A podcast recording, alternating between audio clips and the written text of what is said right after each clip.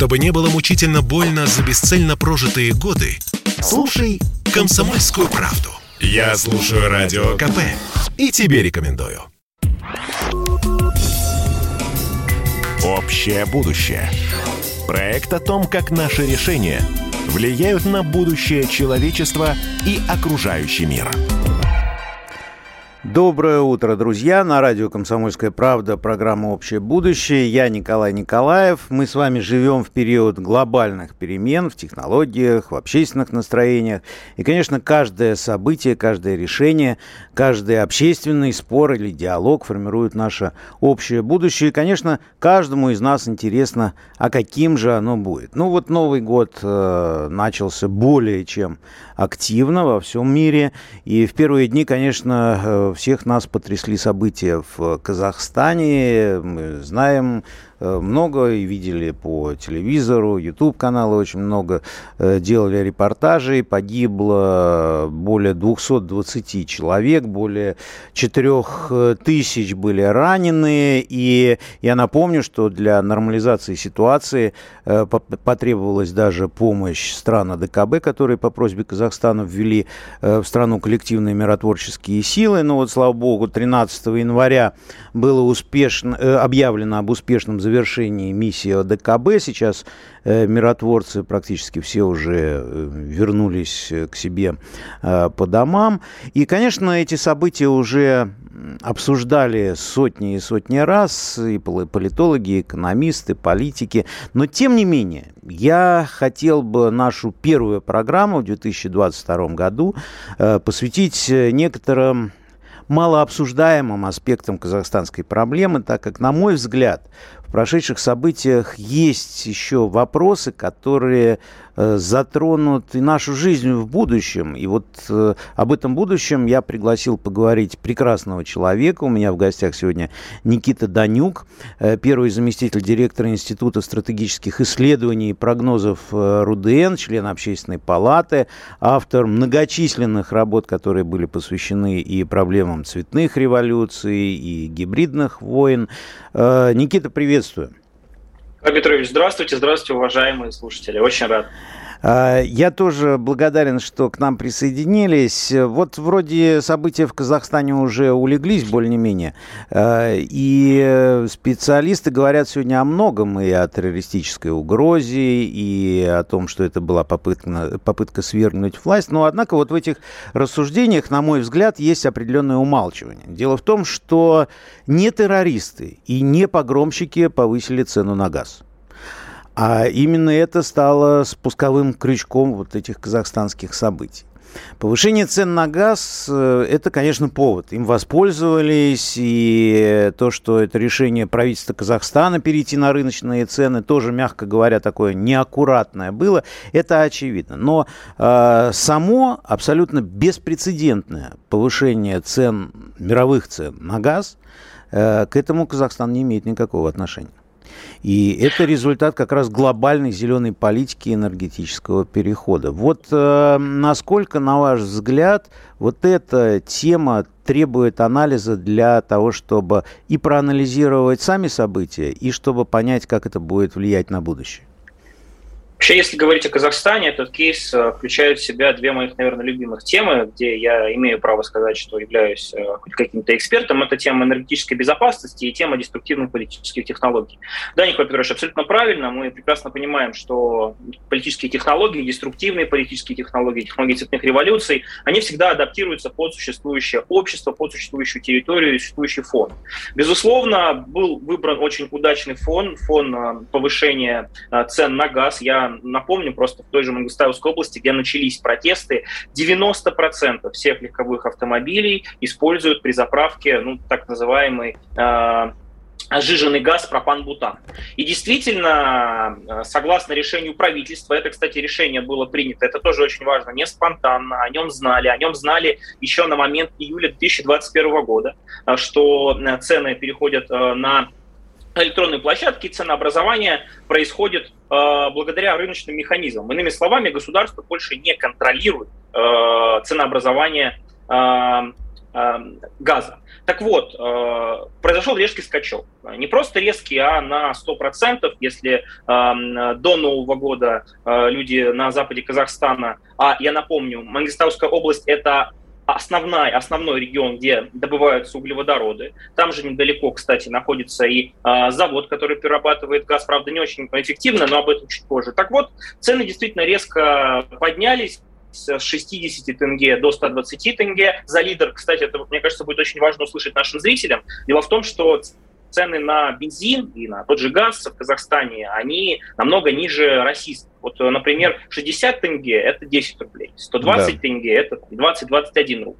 Если говорить о бензине, например, литр 92-го бензина в Оренбургской области, которая является граничащей с Казахстаном, например, с Актюбинской областью, стоит примерно 45 литров за 45 рублей за литр.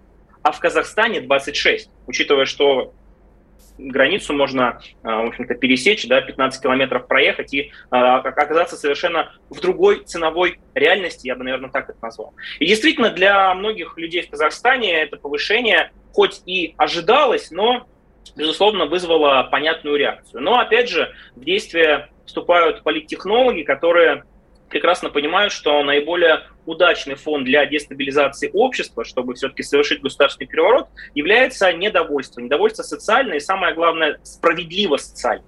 И в этом смысле я хотел бы э, такой небольшой экскурс э, по поводу как раз энергетической политики Казахстана э, сделать. Дело в том, что Казахстан во многом схож с точки зрения э, своего торгового баланса с нашей страной. Действительно, одна из основных экспортных мощностей Казахстана – это углеводороды, причем углеводороды в первую очередь в виде сырья.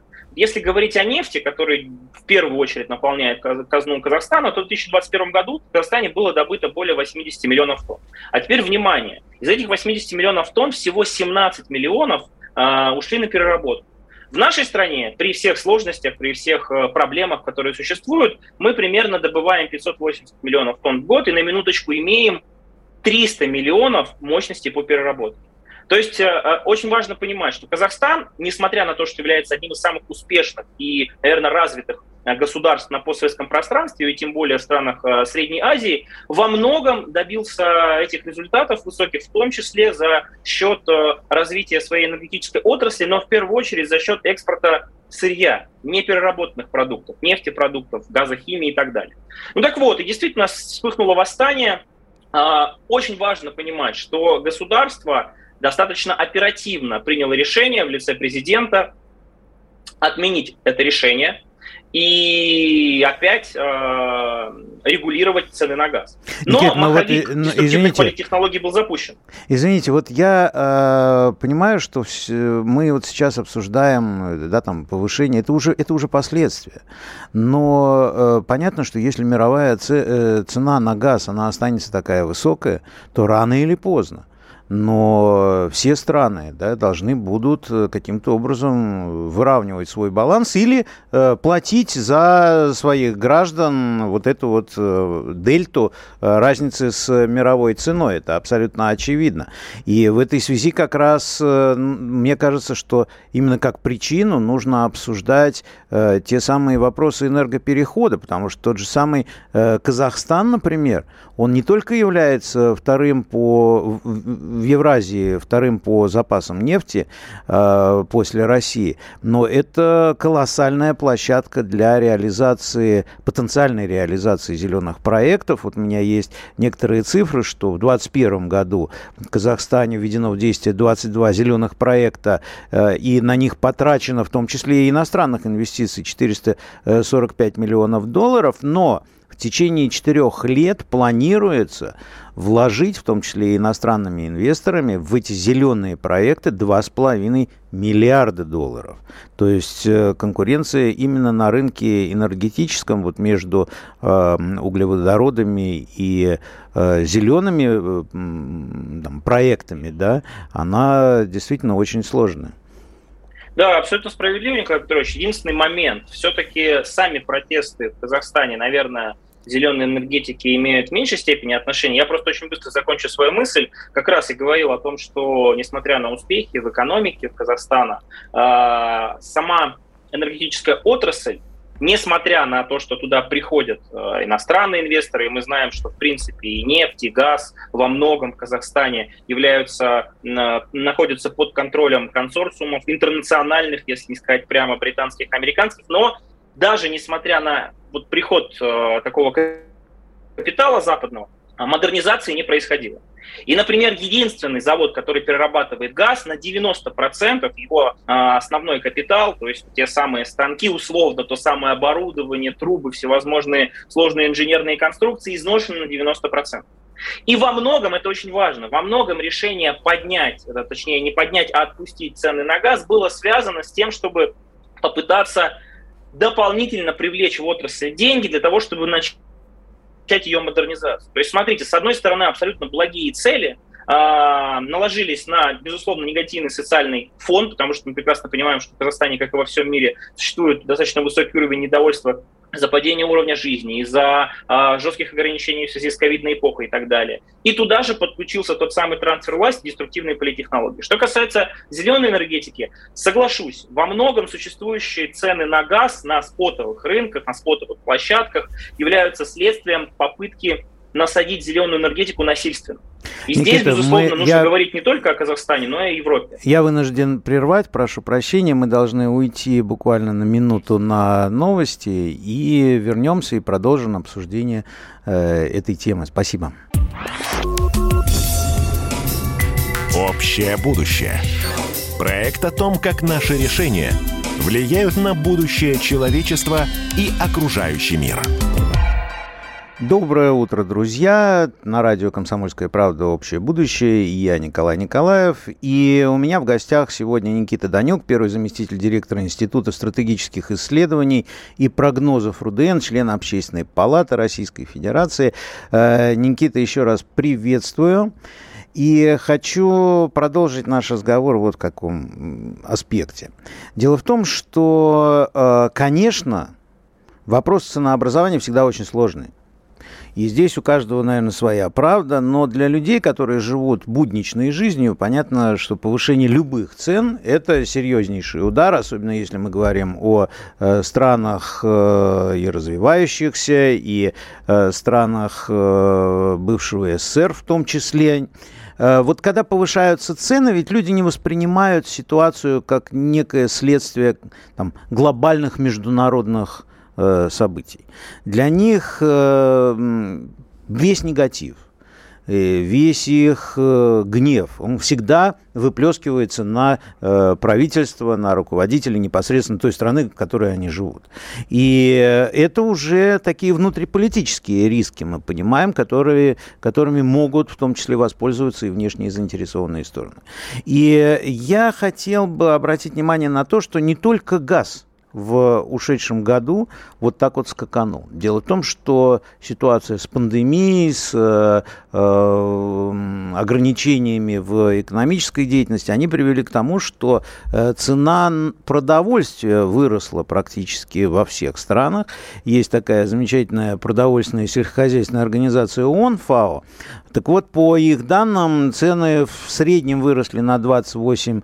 Э, процентов. При этом, я подчеркну, это мировые цены. Цены на злаковые культуры выросли на 27%, в том числе, например, на кукурузу и пшеницу на 44 и 31% соответственно.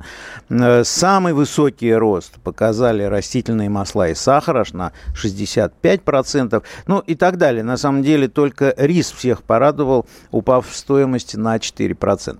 Но вот, то есть вводимые коронавирусные ограничения, в том числе и международные, кстати, привели к повышению цен на продовольствие во всем мире, соответственно, увеличится количество голодных, соответственно, э, увеличиваются внутриполитические риски в самых разных странах. Вот что нам ждать в этой ситуации в мире, в других странах СНГ, может быть, у нас? Как вы считаете?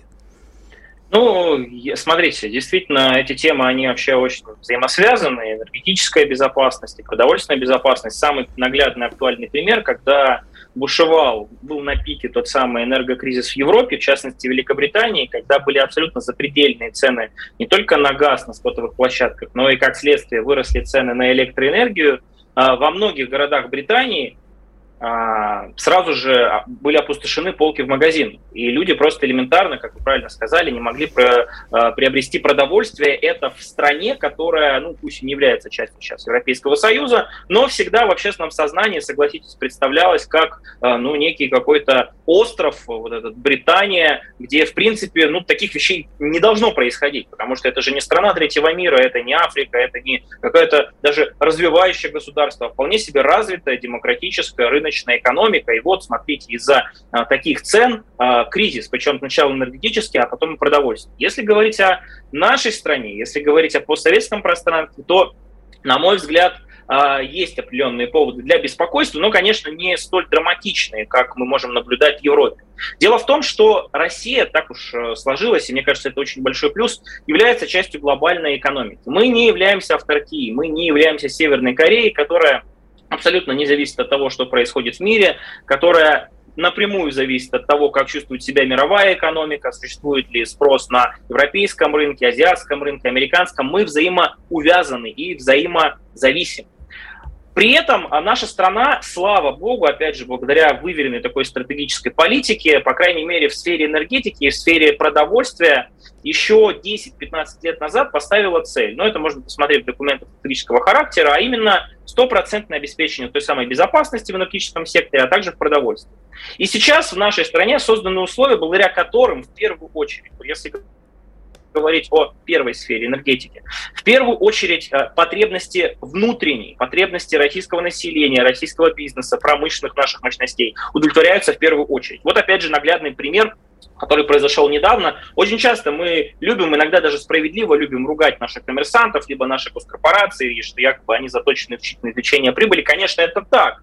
Но при этом, если посмотреть внимательно, в первую очередь решаются задачи внутренние. Что произошло? Мы помним, что в Европе катастрофически не хватало газа еще совсем недавно. Ее газовые хранилища были э, недозаполнены, либо вообще опустошены. И мы помним постоянную критику со стороны европейцев, мол, вот почему «Газпром» не поставляет газа больше, хотя может. Ну, несмотря на то, что у нас не было каких-то обязательств, каких-то контрактов э, соответствующих, э, наш президент, благодаря, опять же, политическому решению, сказал, без проблем, э, у вас не хватает газа, мы дополнительные объемы поставим, однако Сделаем это только после того, как на 100% будут заполнены наши газовые хранилища в собственной стране. Что, собственно, и произошло. Это, кстати, европейцам очень не понравилось, потому что они готовы были платить очень хорошие деньги, а мы помним, на тот момент цены на газ а, вообще били а, всяческие рекорды, и тысячи, и полторы тысячи, и даже две тысячи долларов за тысячу кубометров газа. Несмотря на это, в первую очередь запасы газа а, накапливались в наших резервуарах, подземных хранилищах. Это, мне кажется, правильно и во многом говорит о том, что энергетический кризис, безусловно, нам не грозит. Второе, что, что касается продовольствия. Вот здесь ситуация, конечно, намного сложнее. Да, наша страна за последнее время действительно совершила такой мощный достаточно рывок. Мы из страны, которая в свое время, там, в конце 90-х годах, помним, получала гуманитарную помощь продовольственную. Ну, я еще совсем был маленьким, а и то помню знаменитые там и ножки Буша, и э, в том числе, додуматься, в том числе у нас были даже проблемы с э, зерновыми культурами, да. хотя казалось бы. И сейчас, сейчас, слава богу, мы являемся не просто лидер, не просто э, успешной страной, а лидерами. Мы поставляем э, и в азиатские рынки, и на Ближний Восток, э, там тот же Египет, постоянный наш стратегически в этом смысле партнер. Но цены, тем не менее, растут. И цены растут, к сожалению, все это связано с тем, что, во-первых, несмотря на э, позитивные тенденции, мировая экономика до сих пор находится в определенном кризисе. Э, безусловно, растут издержки транспортные, логистические, транспортно-логистические издержки, цены на газ, несмотря на то, что, опять же, в нашей стране тоже существует, ну, если не государственное регулирование, прямо скажем, да, цен на топливо, то, но, тем не менее, у нас очень хорошо работает ФАС, у нас очень хорошо э, чувствует и держит руку на пульсе и правительство, и президент. Кстати, я прошу прощения, это очень важный момент по поводу влияния государства на э, ценовую политику. Дело в том, что после того, как в Казахстане произошли те самые протесты, и они уже улеглись, э, соответствующие органы надзорные, я, правда, не помню, как они называются в Казахстане, но что-то по типу нашей федеральной антимонопольной службы, э, выявили порядка 180 потенциальных ну, мошенников, нарушителей, можно по-разному это назвать, компаний, которые в разных областях целью как раз вот такого извлечения прибыли на фоне вот этого решения, э, ну, в общем-то, э, сговорились и произошел ценовой сговор. Вот, сговор. Вот додумайтесь, просто представьте, 180 Сначала исключительно расследовали Мангустаевскую область, где происходили протесты, а потом оказалось, что подобного рода практика ценового сговора компаний, которые э, реализуют газ на рынок простым людям, э, ну, в общем-то, обычно для чуть ли не каждого региона в Казахстане. Поэтому, на мой взгляд, безусловно, роль государства роль правительства и понимание того, насколько э, эта тема важна для обычных людей, она, конечно, должна быть определяющей. Поэтому в данном случае очень здорово, что в нашей стране, несмотря, опять же, на существующие сложности, мы знаем, что как только происходит какое-то резкое увеличение, резкий скачок, каждый может это увидеть у нас и на заправках. И на самом деле вот то самое увеличение э, тех же э, отпускных цен на условно топливо в нашей стране, оно буквально через месяц, через полтора месяца очень быстро сказывается и на э, цены э, обычных продуктов, которые мы с вами видим на полке. Поэтому в данном Никита, случае... Э, у нас да, осталась да. одна минута. Вот скажите, в этом году, по вашему мнению, насколько э, будет влиять вообще ситуация с ценами и вот эта вот именно международная ситуация с ценами на э, ситуацию внутри нашей страны? Смотрите, это влияние будет, но не более чем 10-15%. К сожалению, к сожалению, мы действительно, как я уже говорил, зависим от мирового рынка но не критически. Слава богу, никаких острых фаз, никаких кризисов и тем более социальных бунтов и взрывов, э, таких, как мы наблюдали в Казахстане, ни из-за цен, ни тем более там из-за цен на топливо и продовольствие в нашей стране не будет. И я очень надеюсь, что э, первую скрипку в этом будет играть государство, которое прекрасно понимает, что именно эта сфера является наиболее взрывоопасной не только в Казахстане, но и в нашей стране. Что ж, спасибо огромное. Дело в том, что, конечно, цены, вопрос вот цен, э, он волнует всех абсолютно. И э, все социологические исследования, все, да и что говорить, да, все, цен, э, все, все разговоры бытовые, да, они так или иначе касаются и цены того, каким образом, э, как будет развиваться ситуация в э, предстоящем году. Поэтому я думаю, что нам надо очень внимательно смотреть и, конечно, э, вот купировать эти риски, в том числе не только локальные, да, но и глобальные, работать над этим. Э, в гостях гостях у программы «Общее будущее» на радио «Комсомольская правда» был Никита Данюк, первый заместитель директора Института стратегических исследований и прогнозов РУДН, член Общественной палаты Российской Федерации. Э, спасибо. Я Николай Николаев. Э, услышимся через неделю.